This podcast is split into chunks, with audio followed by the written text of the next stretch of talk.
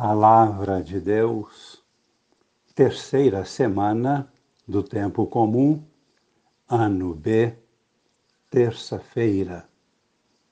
Amigos e irmãos, participantes da vida nova em Cristo, com Maria em oração. Estamos contemplando o mistério do sacerdócio de Cristo na carta aos Hebreus. No capítulo 9, versículo 15 e os seguintes, vimos que o sacrifício de Cristo foi um sacrifício perfeito e então, por consequência, este é o sacrifício da nova aliança este é o sacrifício da nova humanidade, a qual é um povo sacerdotal por excelência. De onde é proveniente esta perfeição? O sacrifício de Cristo é perfeito porque ele entrou no céu, chegou junto ao Pai, está à direita do Pai. Não entrou apenas no recinto terreno denominado Santo dos Santos, uma tenda, pois este é um recinto imperfeito Segundo motivo, o sacerdócio de Cristo é perfeito porque o seu sacrifício é perfeito. O sacrifício de Cristo vence o pecado e a morte de modo eficaz, definitivamente e uma vez por todas, para sempre, por toda a eternidade. Nunca se repetirá, pois a sua eficácia tem a validade e a duração de toda a eternidade. Por isso, cada missa que se celebra não é um sacrifício a mais, repetido milhares de vezes. É o mesmo e único sacrifício que se torna presente e vale para a humanidade inteira. É a eternidade que se faz presente no meio de nós. É o próprio Cristo que se faz presente. E nos perguntamos agora: de onde vem esta força, esta eficácia tão grande, eterna? E universal? A resposta está agora na carta aos Hebreus, capítulo 10, versículos de 1 a 10. É a primeira leitura da missa de hoje. Podemos observar neste capítulo, primeiramente, a afirmação da ineficácia dos sacrifícios antigos, do Antigo Testamento, da Antiga Aliança. Eles eram apenas uma sombra da nova realidade, do sacrifício da nova aliança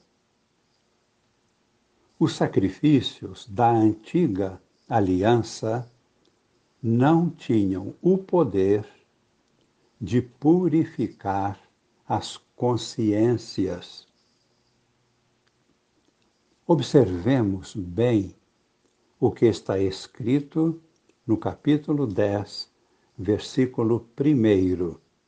Irmãos, a lei possui apenas o esboço dos bens futuros e não o modelo real das coisas.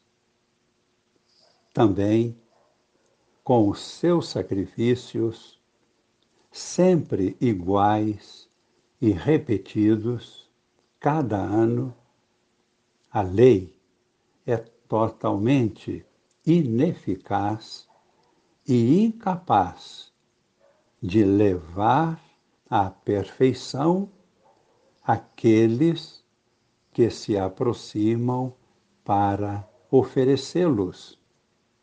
No versículo 4, pois é impossível eliminar os pecados com o sangue de touros e de bodes. E no versículo 5, por isso, ao entrar no mundo, Cristo afirma: Tu não quiseste vítima nem oferenda, mas formaste-me um corpo. Não foram do teu agrado holocaustos nem sacrifícios pelo pecado. E agora vem o argumento mais forte e profundo, no versículo 7. Por isso eu disse: Eis que eu venho. No livro está escrito a meu respeito. Eu venho, ó Deus, para fazer tua vontade. Com isso, Cristo suprime o sacrifício antigo para estabelecer o sacrifício novo e eterno.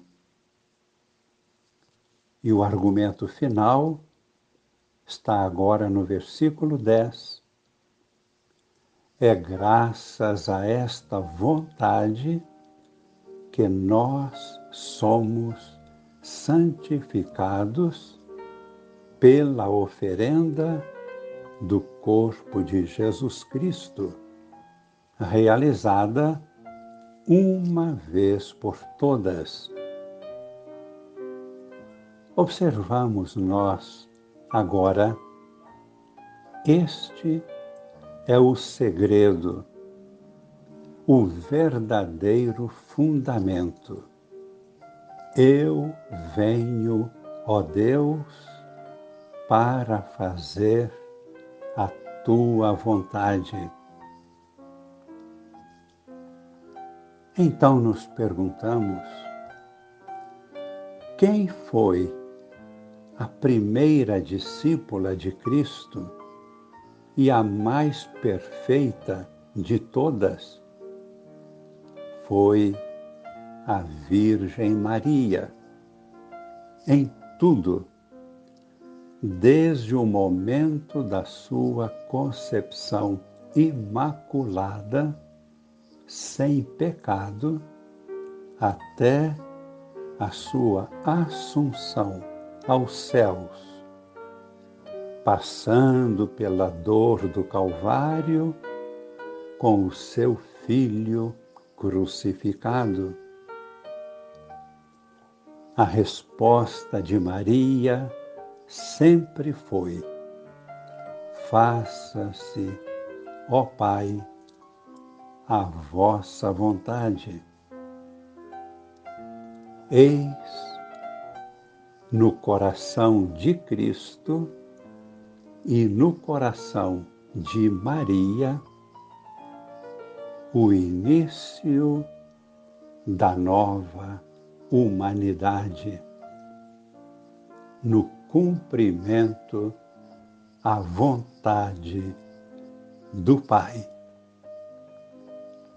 Fechando nossos olhos, adoramos a Jesus com o Pai e o Espírito Santo. Abrimos nosso coração, nossa mente, nosso espírito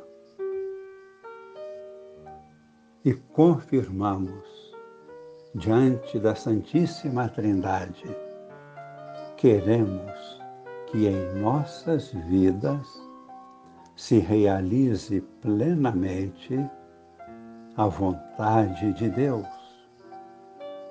Agradecemos porque Ele nos chamou para fazermos parte desta nova humanidade.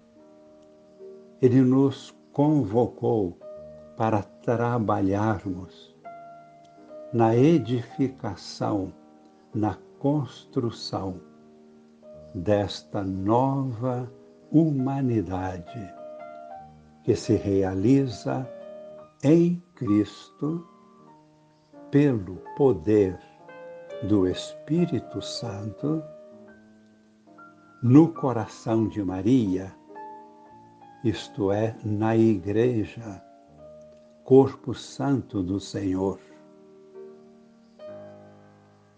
E sobre nós, sobre todos aqueles que creem, sobre toda a Igreja, e pedimos também para toda a humanidade que Deus derrame a sua bênção, a unção do seu Espírito